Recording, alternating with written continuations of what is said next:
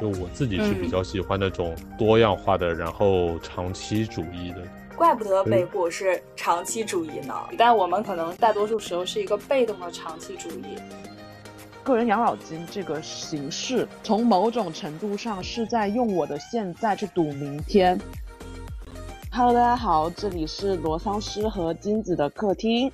然后今天我们要聊到一些关于金融经济的话题。嗯，本期的嘉宾是金子的朋友，让我们先请他们自我介绍一下。今天请的嘉宾呢，是我在美国的一个朋友，叫 Roger。嗯，我们在美国的时候呢，他曾经就是帮助过我很多。然后后面我们发现他也在做播客，而且他其实做的比我们要早一年，有很多在科技啊、金融领域的经验。所以我们希望能邀请他来给我们分享一下他在一些投资理财方面的知识，因为我们自己也比较关注这件事情。谢谢金子和罗丧师两位老师的介绍。对，那么我和金子是在当时呃学校的时候认识的。最近也是很惊喜的发现，他们开始做一档新的播客，听了很多节目，感觉很有趣。那么今天呢，我也不是以什么专家的身份来做客来讲解的，我也仅仅是作为一个个人投资者，只能说时间。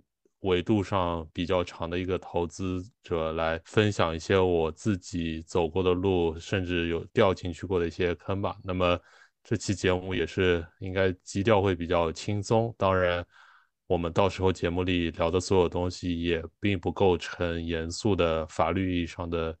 呃投资建议。建议对对，这么严谨吗？好，那个 Roger，你要不要自我介绍一下你的一些？背景、专业以及你最近在做的事情。好呀，我大概是在二零一五年本科毕业，然后同时开始博士教育，然后我的专业都是偏向于机械航天工程。也就是比较这种呃，怎么说呢，硬核的理工科吧。当然，我本科的时候也上过一个第二专业，是关于金融数学，所以我有一些可以说最基础的对于金融以及经济的一些了解。然后我自己当时也是一六年左右开始了第一笔。呃，理财项目，因为当时在美国有一个初创企业，当然现在已经是上市的一个非常大的企业，叫做 Robinhood，它是应该是最早的一个面向于散户的一个基于手机移动端的股票投资软件。当然，现在他们的业务非常广，也有美国个人养老金账户，以及最近几个月新开了一个储蓄的银行业务。所以从一六年开始，我就开始逐渐投资各种股票，当然是以在美股上市的股票为主，当然包括美国公司、中国公司，甚至最近也开始看一些日本的一些公司。对，那么毕业我是在二零二一年左右，呃，博士毕业以后呢，之后一直是在互联网行业工作，工作的公司呢也主要是中小规模的一些互联网的初创企业。呃，所以说，我觉得工作的这几年的经历呢，也更好的帮助我理解了一些，比如说上市的公司，你应该怎样看他们的财报或者他们的预期，然后同时怎样来评估这个公司的股票是不是一个比较值得投资的项目。对，这就是一个比较简单的自我介绍了。我在你的自我介绍里，我有两个问题。第一个问题是我发现最近好像接触美国经济市场的人都开始关注日本的市场，我不知道这股风是怎么兴起来的啊？对，这个我可以简单讲一讲，我也是属于跟风的这群人中间，所以可能没有太那个专业的见解，应该大家都是看了最近巴菲特老爷子他的一些动向，因为他的公司这个。Berkshire Hathaway 伯克希尔哈萨维可以说每年他们的一些大的动向都是牵动了不光美国，也包括呃中国投资者的这个注意力。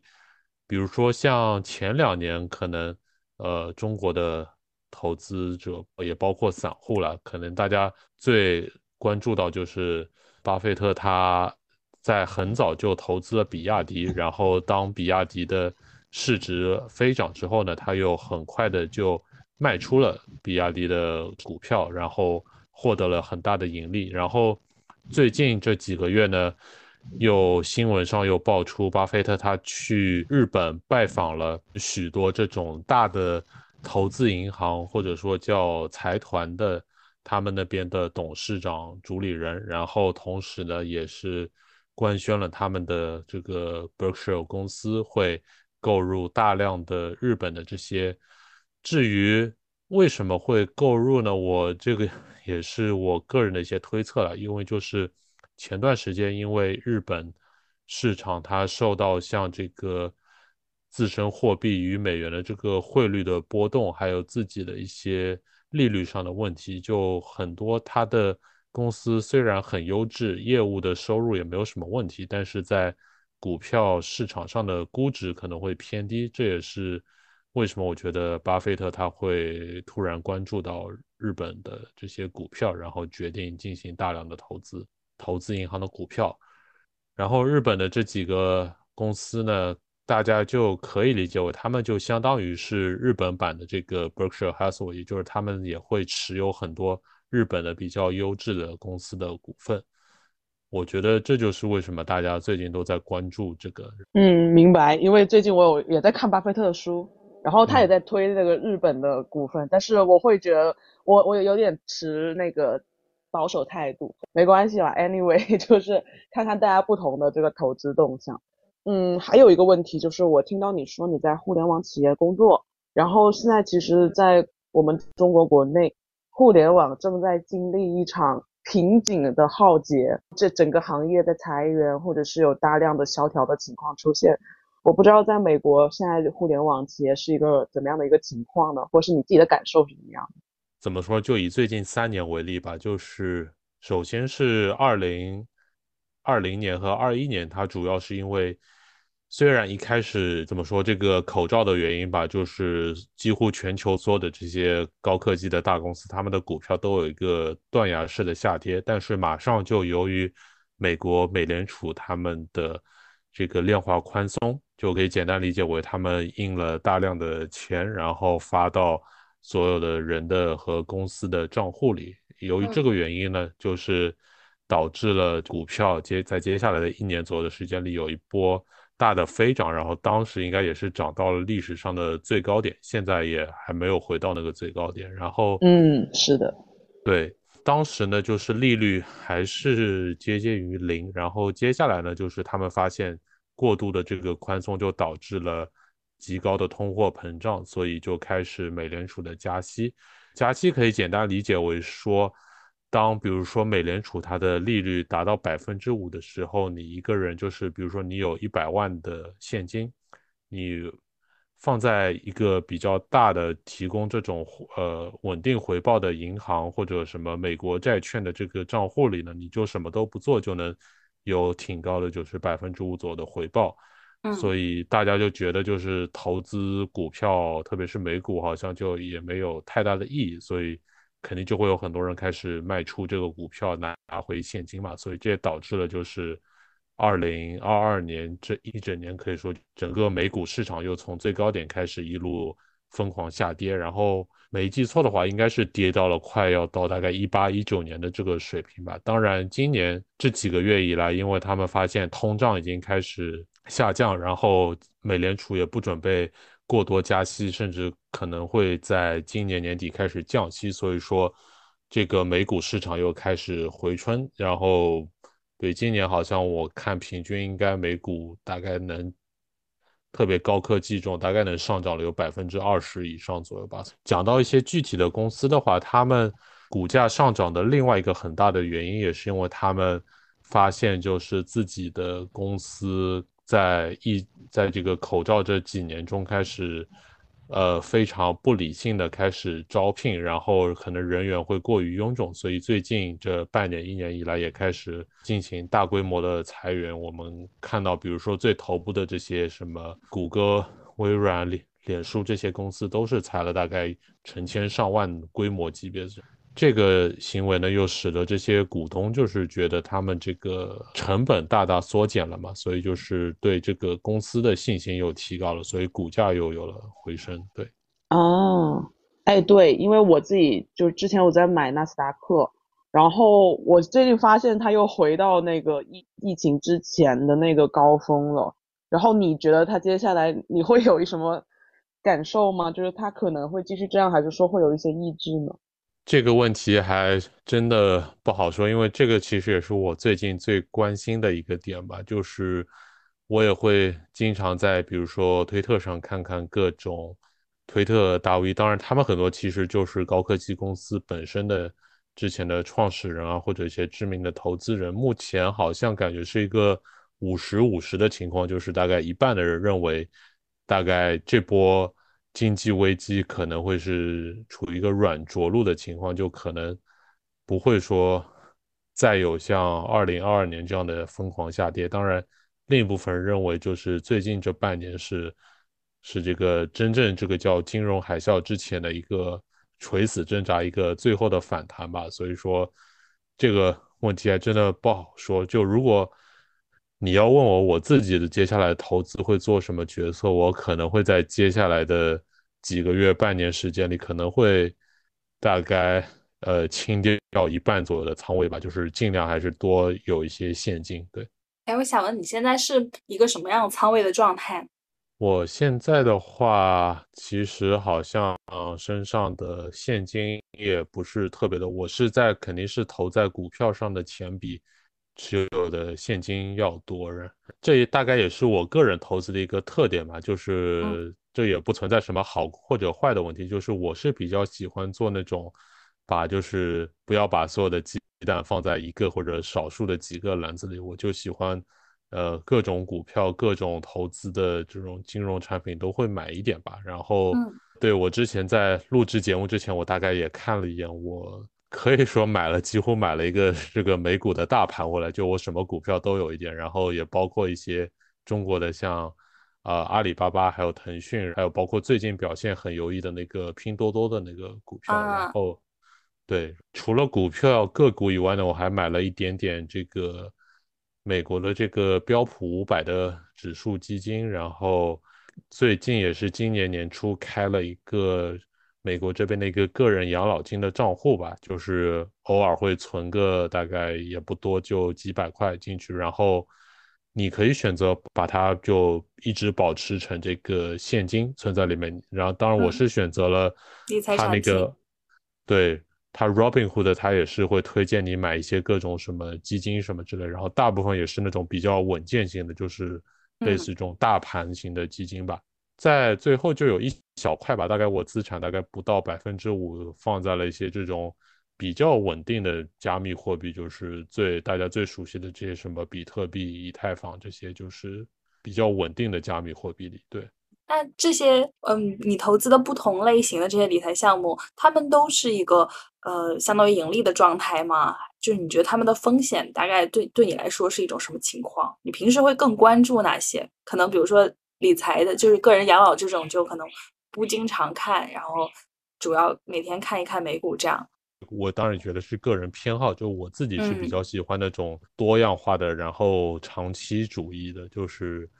对，因为我我看了一下我的持有的一些股票，就因为美国这边他们最近也有个提法叫什么 The Magnificent Seven，就是什么。是根据一部电影的名字来，叫什么“豪勇七蛟龙”，就是就它是指现在目前美股市场上表现最好的七个股票，也就是其实大家都熟知的这些最大的几个科技公司。然后这些股票我很多都是当时一六一七年，呃，很早之前就买了。所以说，呃，首先是因为他们体量够大，就是他们加起来好像没记错的话，几乎要占到整个美股大盘的一半左右吧。然后。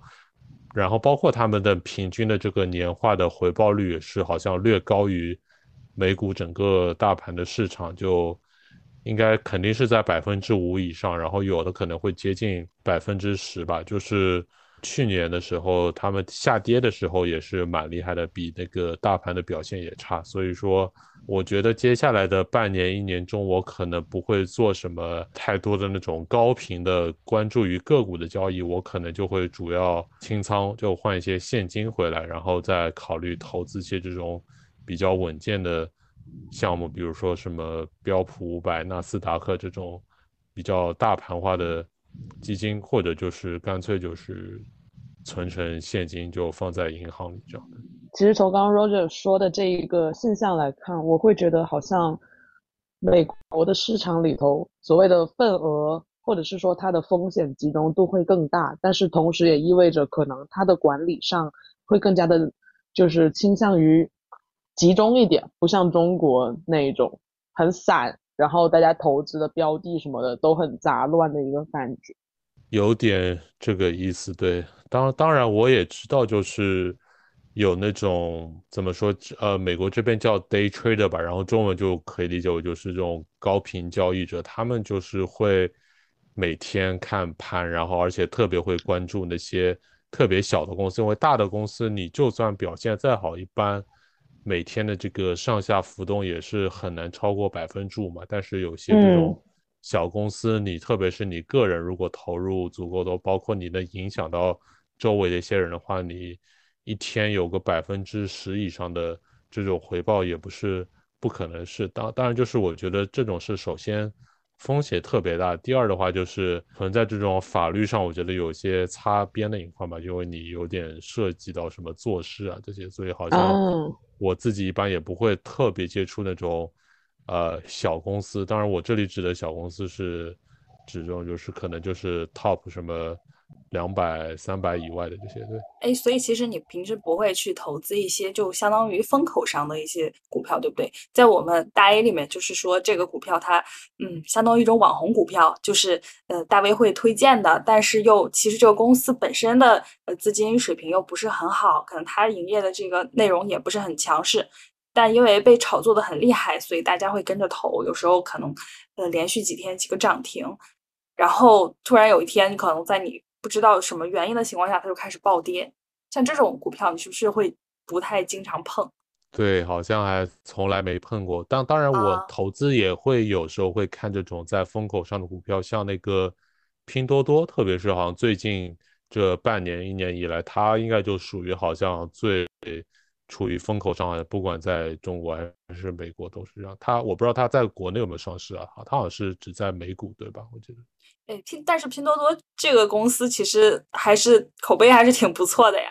就它不会存在说哪天爆雷变成 ST 了。我觉得你还是其实是稳健型的。我这个投资的主要目的还是为了保本，就是回报多少好像也不是特别关心。对，哎，所以其实年收益百分之五到十是你自也是你自己的一个预期，对不对？就是你可能不是一个期望它翻倍的情况，只是希望它能够。嗯，高于银行的利息的情况去进行一个上涨。嗯，是的，是的，对。刚才和两位老师也聊了很多这种就是关于具体股票投资上的问题，就还收获蛮多的。其实接下来我自己有一个还挺好奇的，是更加偏向于一个理财的这个源头的问题，就是。当然，这个有个前提，就是你要从某个地方拿到这笔现金，然后才能进行投资的这个行为嘛。然后我自己先来分享一下，就比如说我在过去的这个工作的这个两三年，包括之前博士，其实也有一部分这个算是工资补贴这些嘛，就大概总共加起来有七八年这个整个过程嘛。然后我每年大概，我之前大概大致算了一下，就是平均我会把这个。收入的大概百分之十左右拿出来，就是做一些相关的投资。然后我如果两位老师不介意的话，大概也可以分享一下自己的大概这个比例。然后或者说你们有一些其他的什么投资策略？对，其实我最早接触理财也是在上学的时候，上研究生那段时间，也就是一八一九年这样吧。然后当时是因为。中国国内有刮一股基金的风，然后年少无知的我就觉得，哎，既然就是说可能以后要进入社会了，所以我当时就是有买一些基金。Roger 之前说的那些中概股的东西，我是那时候介入的，然后正好就是那个期间它疯涨，涨了以后一段时间我还挺高兴的，但是后来那个疫情的原因，它不是又狂跌嘛，跌了百分之。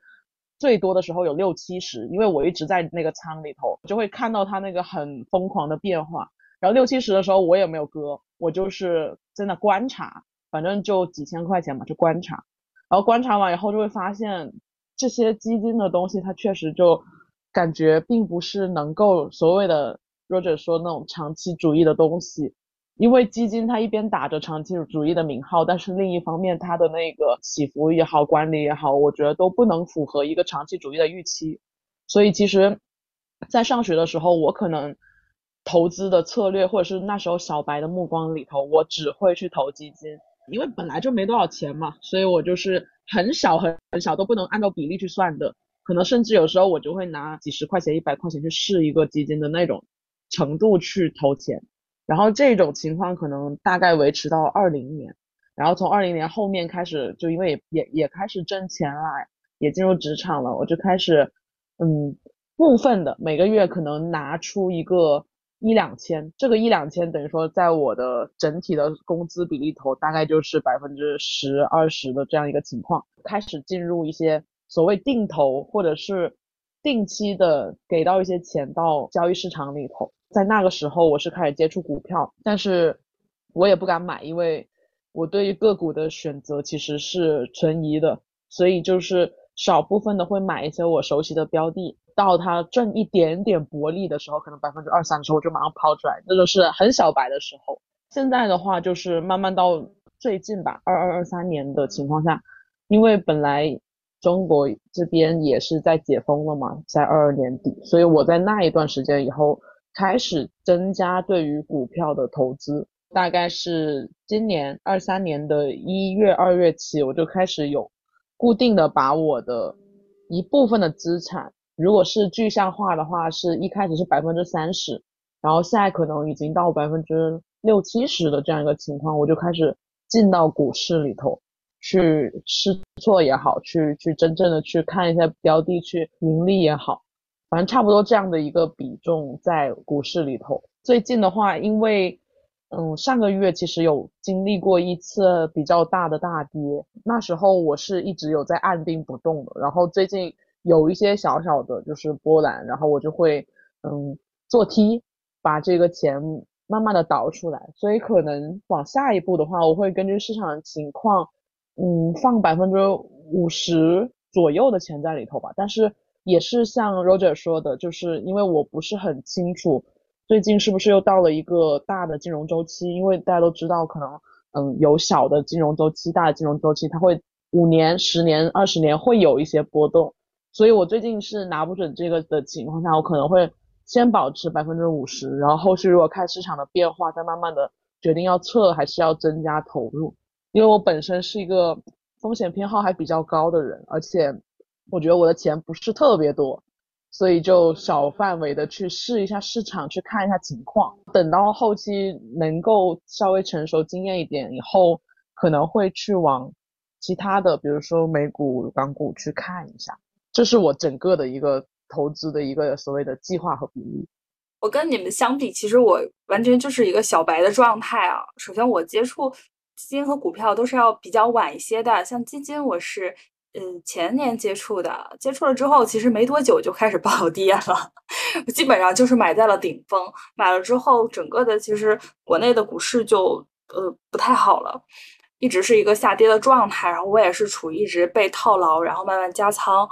哦，股票是去年的时候，去年年底的时候，也就是说当时马上就要解封的时候，我买了股票。刚开始的时候也是，其实就是跟着朋友买，因为。身边尝试投资的朋友比较多啊，但大家其实都是没有什么真正经验的散户，然后跟他们一起就是尝试去投了一些。嗯，年初的时候其实还挺不错的，那个时候刚复苏的时候，一下子我就从一个负盈利的状态变成一个可能盈利有百分之。呃，也是百分之五到十的状态，然后那时候觉得哎挺好的，可以多投一点。我基本上就是一个将近满仓的状态去做这个投资了，但是因为自己没有什么经验，然后也比较盲目，现在的情况就是被套的比较牢，是一个负负收益的情况。我这边其实比较简单，因为我今天主要就是来听你们的建议和经验的好吗？就是我我在这儿肯定是一个反例，但也没有了。其实我会觉得。在介入市场这一个事情上面，每一个人都要尽早的去介入，这样子的话才可能会尽早的培养起一些所谓的财商吧。我的感觉是这样。我现在还在交学费。我觉得可以借刚才那个，呃，对，刚才那个机会，然后我想问一下，你们在投资过程中有没有什么就是踩坑的经历？呃，我可以先分享一下吧，就是应该在美美股和这个中国股市应该都有，就是这种叫做新股上市的这个投资的一个机会嘛，就是一个公司刚刚上市上市的时候，可能会有很多人想去认购它的股票，然后之前有一段时间我也是会特别关注这个事，然后当时好像。大部分还是在一八一九年或者二零年初，就是，就我知道，就是肯定说他们这些股票的表现肯定是完全没有受到后来这种大环境一些因素的干扰，更多是本身的一些这个公司的一些发展什么表现嘛。然后我当时也是应该有进行过大概。呃，五到十家这种就是新上市，就美国这边叫 IPO 的这些公司股票的一些投资，当然数量这个也不是很多。然后最后发现，好像大多数这些 IPO 的这些公司，最后都是股价就可能没有撑过几天或者几周就开始疯狂的下跌，就是比当初刚开盘的那个上市的价格要跌了很多。然后所以之后我也就是。好像对这个新股的这个投资，就是也跳，算是跳出了这个坑，就也不不会主动往里面去踩了。对，这就是我先分享的一个踩坑的经历吧。对，你最后是割肉离场吗？大部分的股票有些我还留着吧，然后有些我也卖了一些。对，这里正好可以讲到一个，呃，你在单一只股票上投资亏钱，也其实不完全是件坏事，因为。我是这样理解的，就是因为美国这边你股票，特别如果你是那种属于高频交易的话，其实你要交的税还是挺多的，因为它这边有个叫做 capital gain 的一个股票的增值税，就是如果你的股票是卖出是距离你的这个购入的这个时间是不到一年的话，那么你中间这个赚取的这个净利润你是要交，好像记得上百分之十以上的这个税，就其实还是挺多的。当然，它这个，呃，总体的这个叫做财产增值的这个净收入的话，它的计算方式是会把你所有这，呃，过去这一年里就是报税时候的这个所有的股票的收入，包括甚至亏损会算在一起。所以说，你有时候有些股票亏了点，你也可以卖出些，这样就正好可以和你那个赚了大钱的这些股票相互中和下嘛。就其实也，嗯，不是什么坏事，我觉得对。怪不得美股是长期主义呢。咱们那个交易额小的话，它是最低是五块钱嘛。后面那个你盈利的话，我觉得它那个税好像并没有你这个这么高。我个人觉得，因为毕竟股市是一个舶来品嘛，所以它其实很多规则都在照抄更成熟的市场。那这也就意味着，其实中国股市它本来那个交易规则，它就没有要往长期主义上面去引，因为我们不管是进还是出。它那个手续费，或者是你可以理解为一个交易费也好，它就是是一个额定比例的，它并不会说因为时间的长短而有所变化。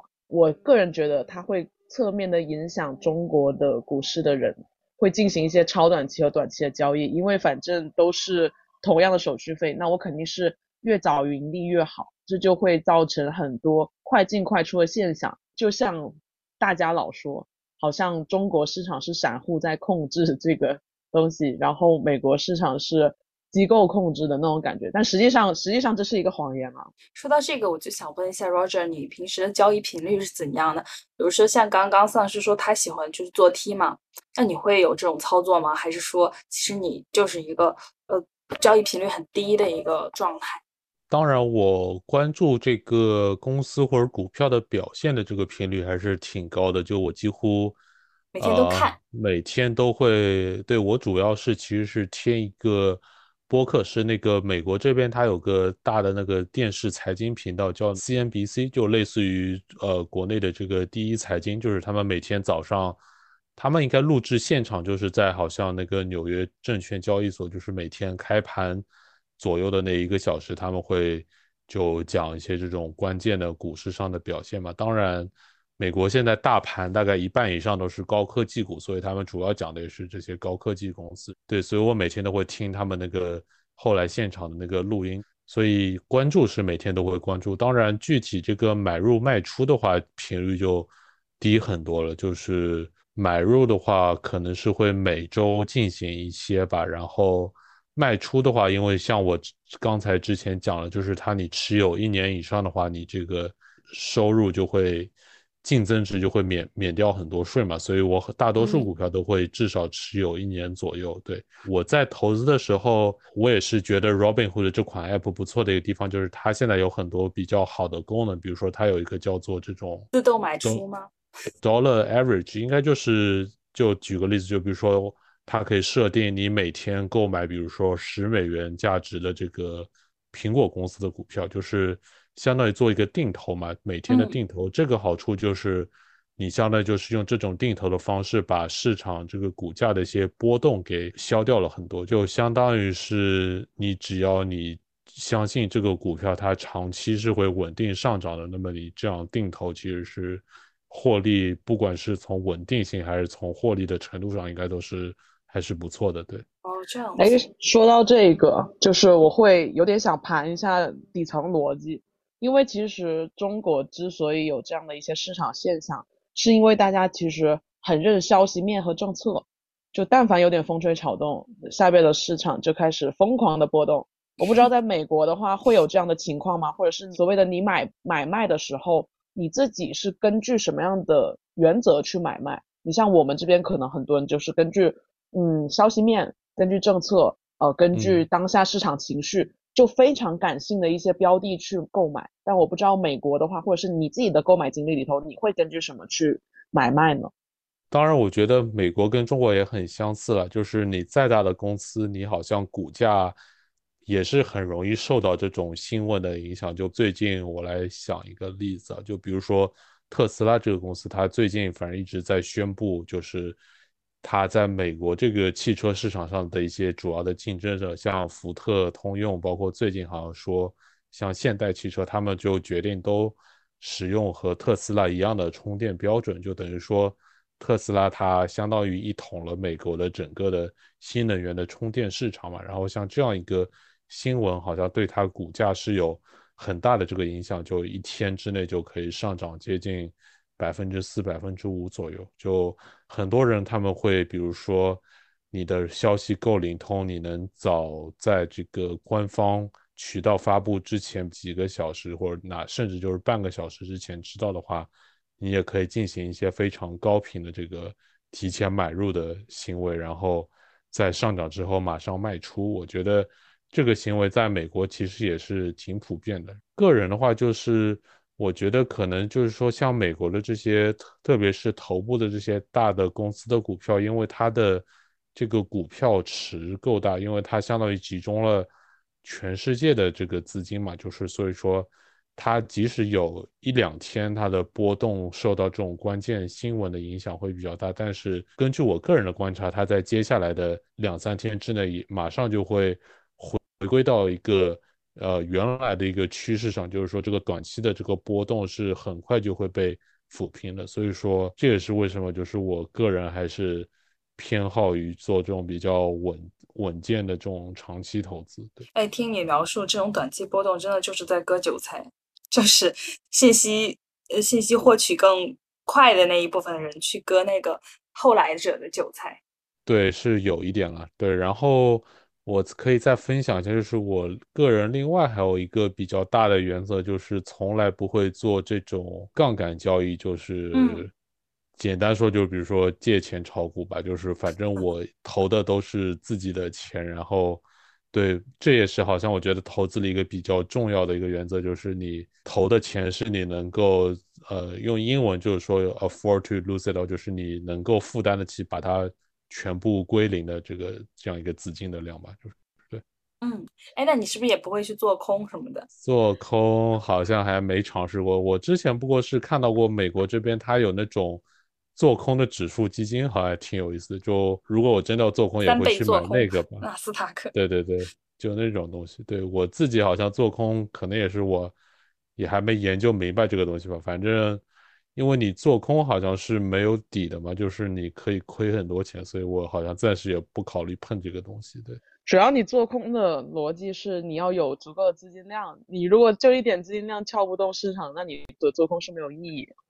嗯，我会觉得，呃，我会觉得其实刚刚 Roger 说到一个事情，就是他会以不加杠杆以及保住本金的这个东西去这个原则去做投资，但我自己会觉得其实。所有人对于“保住本金”这四个字理解都不一样。比如举个例子啊，普通人就说：“我既然为了保住本金，我连市场碰都不要碰，反正这钱就在我兜里，我就保住了本金。”但其实巴菲特在说保住本金的时候，他的保住本金是我在我可以预见的波动之下，我去进行投资，把这个本金的池子尽可能的圆满的保保留的情况下，我再去做基金投资，这是他的理解。然后你像索罗斯。他的理解就是，我保住本金是我去借一些钱，我用借的钱去做投资，然后我的本金大本营可能我去做一些核心投资。所以就是这个保住本金这件事情，虽然说大家都会奉为一个圭臬，但我自己觉得每一个人在做的时候，他的这个风格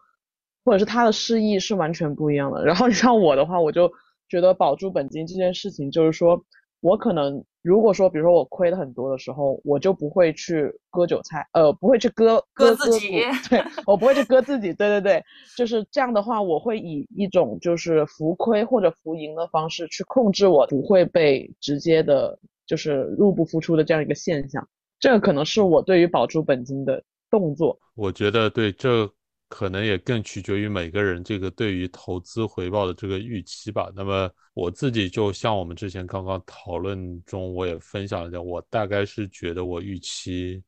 每年能有百分之五的回报，我就很满意了。我不知道就是两位的自己的一个大概的预期是怎么样的？对我觉得这对于投资的选择也是影响很大的。哎，金子，我很好奇你，我没有预期。因为因为是我在想，我应该设立预期，但我一直没想明白我的预期是什么。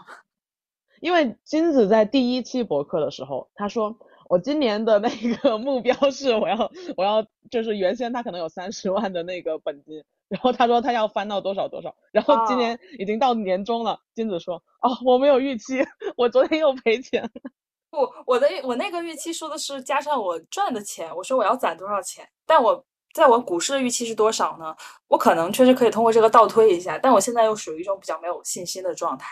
呃，如果是我的话，我可能我我自己啊，就是说我每年或者是每一个阶段我会定一个目标，就比如说我的目标很具象，就是假设啊，我现在就是说投了五万或者十万，那我希望这个东西就是能够一个月给我挣我的房租，也就是或者是我的生活费，也就是可能是三千到五千人民币。这是我每一个月或者是每个阶段的目标，但是实际上根据市场的波动来看，就目前我我投了半年的股票以后，我发现就是可能好的时候能够达到这个情况，然后不好的时候那一个月可能就是 zero，就是这种感觉。所以我的这个目标虽然我就摆那，但是可能它就是阶段性的能实现，阶段性的不能实现。不过我觉得设置目标的好的部分就是说。我可以因为这个目标去调整自己的动作，或者是复盘自己在什么情况下失败了，哪些情况下是 OK 的。然后如果说折算成那个收益率的话，我可能会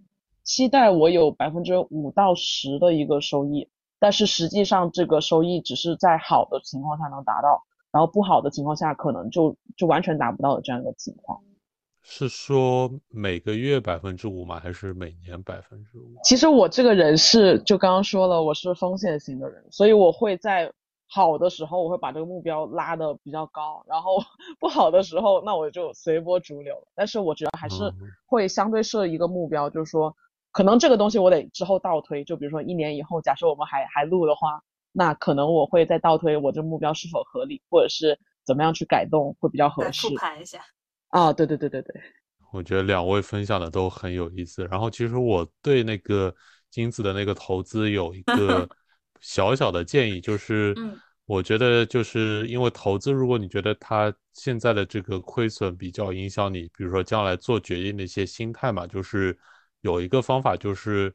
你可以就是重新，比如说在另外的一个交易的什么 App 或者平台上重新开个账户，然后现在你的股票你就可以，就如果你不需要动用那里面的那些钱的话，你就可以把它放在一边，就完全不去管它，然后从零开始一个，然后这样的话就是等于说你就没有预期说你之前有个前置的这个亏损了多少多少这样一个心理上的负担嘛，我觉得这样也比较好，而且现在市场也。肯定也不是在最高点呃，也是一个比较低的点。我觉得接下来应该只要是比较稳健的投资，应该都是会有回报的。对，就我觉得我现在对自己的一个复盘就是不要再去呃追风口了，因为之前在我不是很了解这个股票的很多参数吧，在了解这些的情况下呢，有时候朋友给我推荐说啊，这股票现在涨很好。你看好像是这样的，然后我就尝试着去买一点。可能它刚开始就会涨停几天啊，但这时候我其实不知道我什么时候应该卖出，因为我没有一个明确的预期嘛。那后面它就开始暴跌的时候，我就已经不知道该怎么收场了。最后我就是不知道该加仓还是清仓这样一个状态，最终的结果一般都是会赔钱的。哎，对，说到这一个，就是我很好奇，就是呃，Roger 是怎么样控制自己？不会过分的赔到里头去，就你的风险控制的方法有没有可以分享？这个也可以讲一下，就是比如说，如果我要买基金的话，我一般是会买这种指数基金。就指数基金，它就不管是美股还是中国股票，就中国应该最著名的指数基金应该是那个什么沪深三百那个，对，就是它这种都是。有一套自己的科学的自动的算法来配置各种股票，就是不像什么个人的那种基金经理管理的，他那个就是完全是基于个人的一些这种选择吧。当然，你能真的有那种比较怎么说妖的基金，它可以赚很多，但是大部分的情况都是表现反而没有这种自动化的这种大盘类型的基金表现好。然后。另外一方面就是我在投资个股的时候，我一般就是会看它整个这个就每个个股它这个公司的市值，然后公司的市值越大，我可能就会投的钱越多，然后市值越小的公司，我可能投的钱就会少一些。嗯，其实这个逻辑就跟它那个指数基金的逻辑，因为它指数基金它每个个股它那个基金投资的时候也是基本上是和它的市值成正比，对。你也可以理解为说，因为大的公司一般它的这个涨跌都比较稳，所以说你多投点钱比较好。然后小的公司，对你就相当于把风险降低一些。对，明白明白，就是等于说是，反正资金池大的情况下，你要是想调动百分之一二的波动，你可能都需要一个大资金。那这时候你这个大资金的来的方向，它就会一般会有一个明确信息或者怎么样才会出来，所以你是可以预判的。也就是你的风险相对会压低一点，这个让我感觉到就是在中国市场这一块东西 可能不太能同行，因为因为它确实没有一个很大资金池的这样一个所谓头部的，就像你说，可能有七八家美股，它就控制了百分之五十的市场，在中国的市场里头好像不太存在这样的现象，所以就会导致资金非常分散，然后大家都是那种。这波起，这波平，这波起，这波平，就是一种，我不能说成不成熟，但是确实就是说，有的人如果能够拿到消息面，或者是他看到这个东西，他就跟上了，他就赚了。但是大部分人他是跟不上的，所以在这部分的情况下就会被赔钱。呃，我刚说的时候想起来，就我认识一个，也是我觉得他投资还是比较理性的一个人。他现在采取的一种策略呢，就是使用他那个软件的那个，他自动设一个买进卖出，每天就是设定这个值，不怎么看也不管，每天心中设一个预期，让它自动的买买入买出就好了。我觉得这样也是一个还算比较，当你比较认准这个股票的时候，也是在做 T 嘛，但是相当于是在像在定投一样的做 T。像我之前说了，就是。我对这种杠杆上杠杆的理财，还有好像就怎么说，就学习的还是不够吧，所以至今还没有尝试过。对我的那个投资的观念，还是比较偏向于巴菲特这种，就是你肯定是觉得一个公司它是会稳定的赚钱，然后扩张成长，然后你才会选择去长期持有它的股票嘛。所以就是我主要是还是依靠这个投资逻辑，对。你这个说到，我想起来罗桑老师说，你这个是叫长期主义，但我们可能大多数时候是一个被动的长期主义，就是在去炒一些，有时候，比如说现在几个月之前，我们就以为现在已经是底了，然后就开始很多人就开始抄底，然后抄到底之后发现它竟然还在跌，就是你只能不断的去加仓，然后去弥补这种损失。后最后你就套得比较牢嘛，就成为一个被动的长期主义。当这个钱不是你必须要取出来的时候，可能就跟着这样了。我那天就那天我赔了七千嘛，我发了个朋友圈，然后好多人在我底下评论说，好几年了自己还没有解套呢。哎，你是说投的那些是基金吗？是主要是？嗯，有投基金的，有投股票的，但大家其实实际的结果是很相似的。再一个，刚刚你也说到，就是美国你这边。股票美股里面有大部分都是这个科技股。最近因为呃 ChatGPT 的原因，AI 这个概念股其实算是涨了两轮，其中那个第一轮涨得非常猛，几乎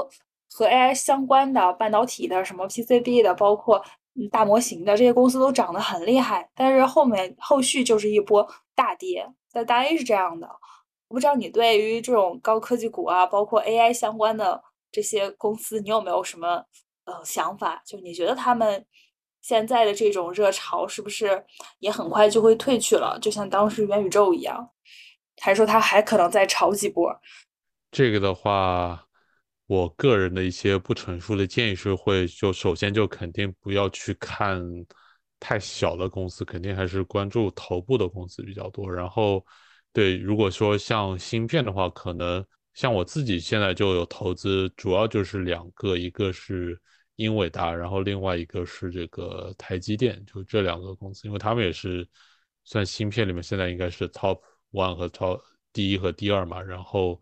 对，如果要是投资中概股的话，我可能就会找到中国最大的那个芯片公司，然后就可能会定投它的这些。对，所以说，就我觉得概念股这个肯定没有问题，因为我自己的一个理解是它。即使它是会受到公司财报的影响，但其实它并不完全是由这个公司的它的实际的收入的这个表现来决定，它更多还是人们对它的一种预期，就是人们的一种这个主观的感受和想法。所以说，概念股这个事是完全合理成立的。但是人的精力毕毕竟是有限的嘛，就肯定说。最头部的那一两家公司的股票肯定是会受到最多的人的关注，所以如果真的要去做这种概念股的投资，我肯定也会只关注就是对龙头的那些公司。对，嗯，是这样。嗯，我理解了，就是我听这个，我就发现能盈利的人的身上，我学到的点是，其实我们在投一个标的的时候，看它是不是在这个行业里头是一个大的有作为的。或者是掌握核心技术的一个公司，然后第二个是看它的，就是你说资金池够不够大，能不能支撑起它的这个价值和就是价格之间的那个线的线性关系，然后再一个是怎么样去把这些消息面控制在自己风险承受范围之内，而不是说风一来了就开始狂买，然后风一走了就开始狂被割，就这种感觉，我会觉得其实。在中国，我觉得很多人买股票的方式，他就是买一个大的一个概念之下的一些小股，然后导致自己这个小股不可控之后，自己被赔钱被套在里头。然后我会觉得 Roger 这个方式更可以把自己的风险控制在一定的承受范围之内。嗯，哇，对，总结的太好了，对我自己也没想的这么深刻，我觉得，嗯，因为我会觉得看书的过程中。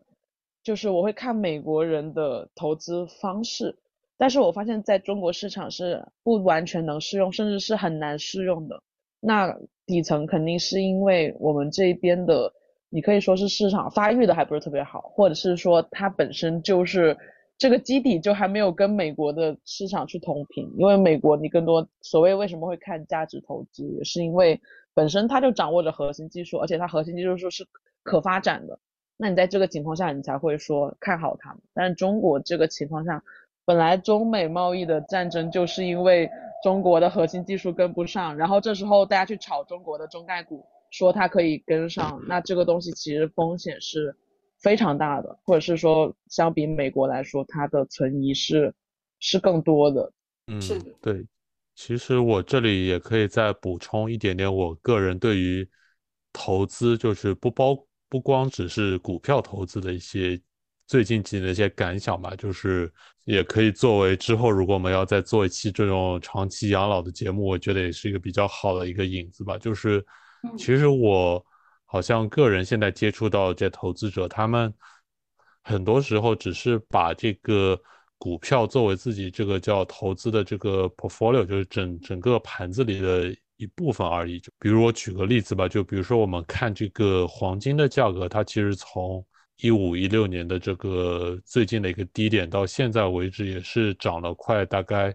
百分之一百左右。就是尤其是美国这边，他们好像有很多人是会把这种像贵重金属这些，也是会作为自己。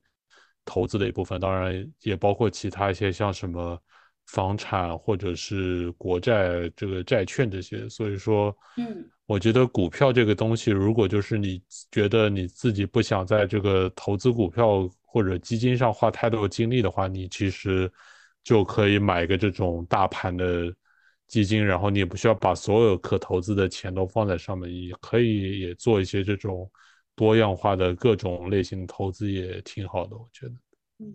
你说到这个，我想起来，每次呃大跌的时候，就我的股票全部全线下跌的时候，就总有石油和黄金还是能给我支撑一些的。所以我现在就逐渐在转向，把我的资产呃往像金属、石油这些去做一个对冲。我其实也是最近这几个月刚刚开始特别关注这个事情，因为。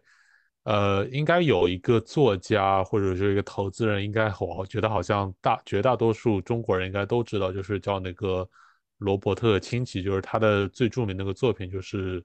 富爸爸穷爸爸》嘛，就是对他现在也是非常活跃，他有什么油管上的视频啊，然后包括做一些播客，然后他好像我最近几个月开始看他一些现在的节目，他的一个最大的一个。目前的观点就是说，美国他们就是因为债务这个危机，他们其实并没有完全解决这个问题，只是靠对呀每年一次的这个提高债务上限来暂时躲过这个问题。所以他觉得肯定迟早有一天美元不能说崩溃吧，但是至少肯定会有个大幅度贬值的一个潮水要来袭嘛。所以说他也是非常推荐说。你不一定要这个 all in 梭哈这个黄金这样的贵金属，但是你可以投资个，比如说百分之十左右的资金在这个上面，至少黄金好像和其他东西比起来，好像是表现最稳健的一个。目前看来，对，哎，对，因为你会在说这些预期波动等等的一些话题。但是我会觉得，在中国的市场里头，就感觉就是进去跟玩一样，就是 好像呃来到一个大赌场，然后大家开始下马，然后等到最后的时候，大家清算一下，就这种概念。我不知道你觉得在美国，或者是你在买买这些投资产品的过程中，你觉得它算是一个什么性质的东西？你觉得它是一种游戏吗？是为了降维打击，或者是还是说真正的会给到你一些生活收益这样的一个性质的东西？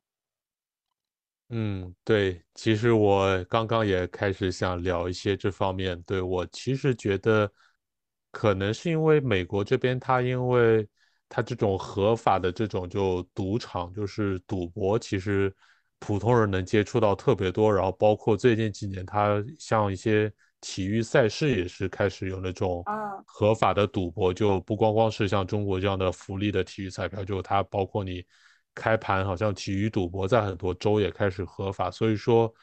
我觉得就是说，你面对一个个人的散户投资者，如果你有这种合法的赌博的机会比较多的话，你反而在股市上肯定更多人会把它当做一个比较稳健的这种养老型投资的一个选择，就是可能更多人就是会选择，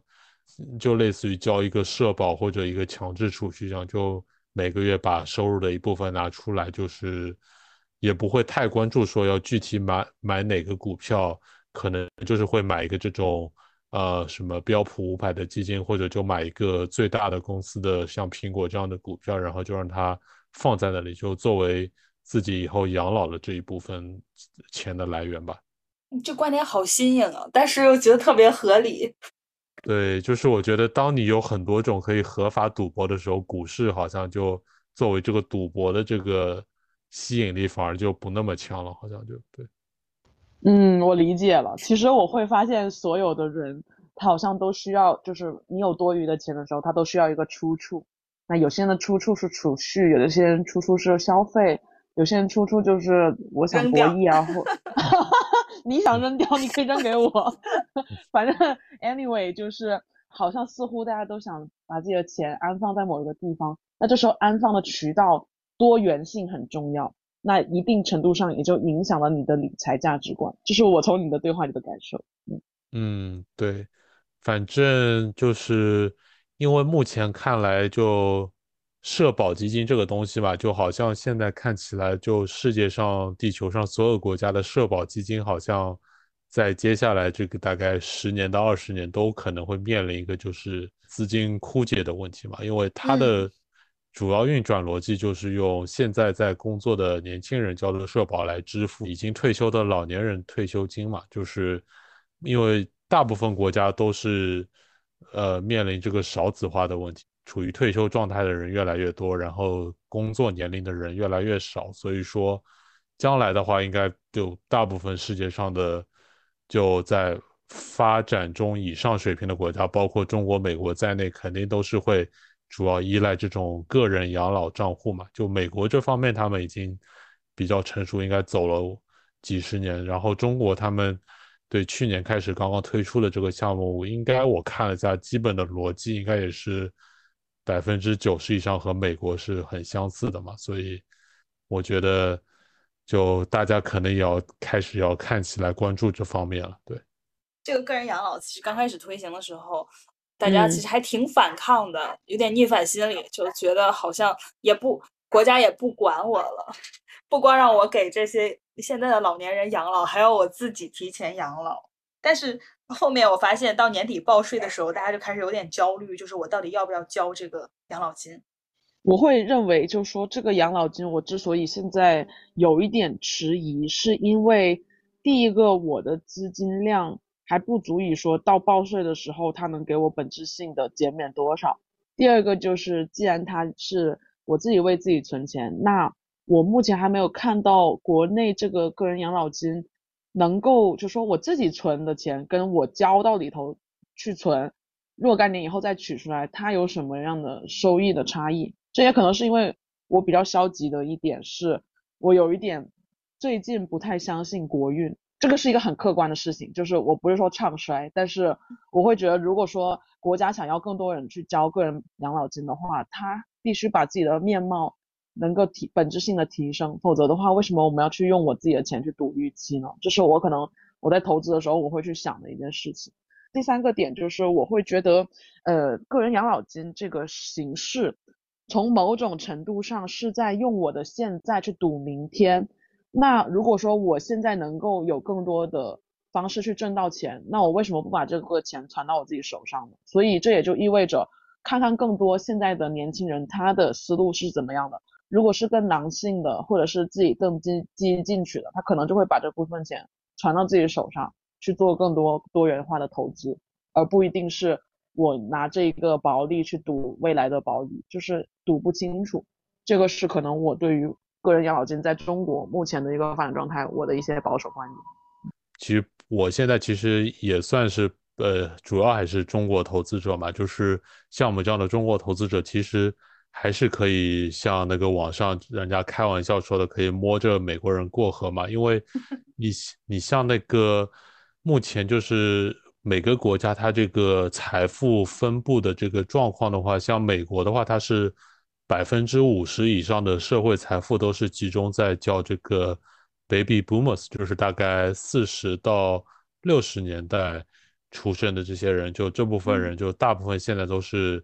最年轻的也是快退休了，然后最老的也是开始慢慢去世，就等于说，等于说美国社会上它有大概百分之五十以上的社会财富要就主要是以这种遗产的方式做一个转移嘛，就要转移到大概目前是，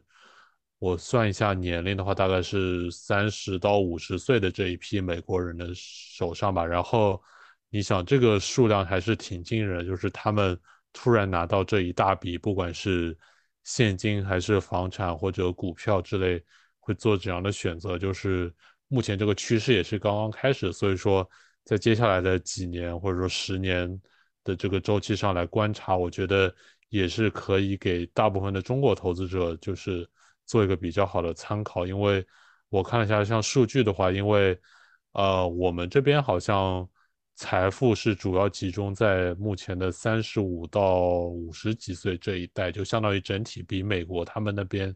的这个财富集中的这一代要年轻了大概二十岁左右，所以说。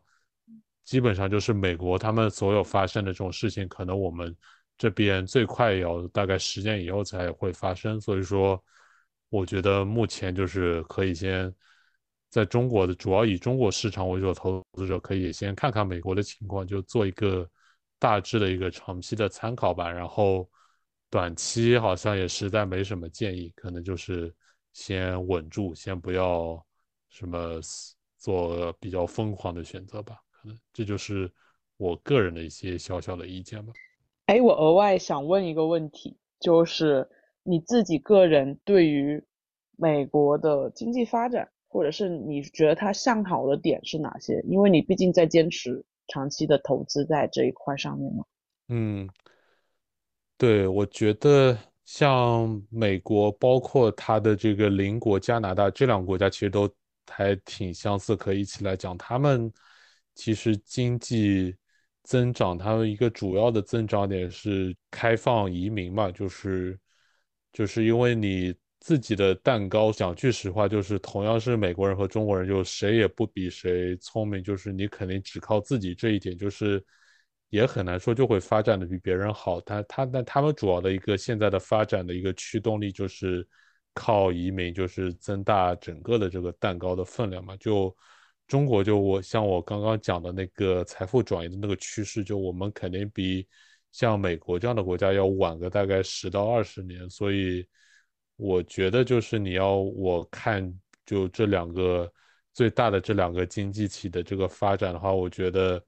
中国将来可可能也会考虑，比如说在移民或者什么投资上更加放开一点，就是。你自己内部的发展在有限的情况下，你可能就会考虑更加引入外部的力量来做大整个盘子嘛。就是我觉得长期上我还是对，好像不管哪个大国都是还比较乐观的。对，嗯，我理解。对，我觉得大国就跟股市里的大公司一样，就是你可以靠自己的体量可以引到足够的资金。对，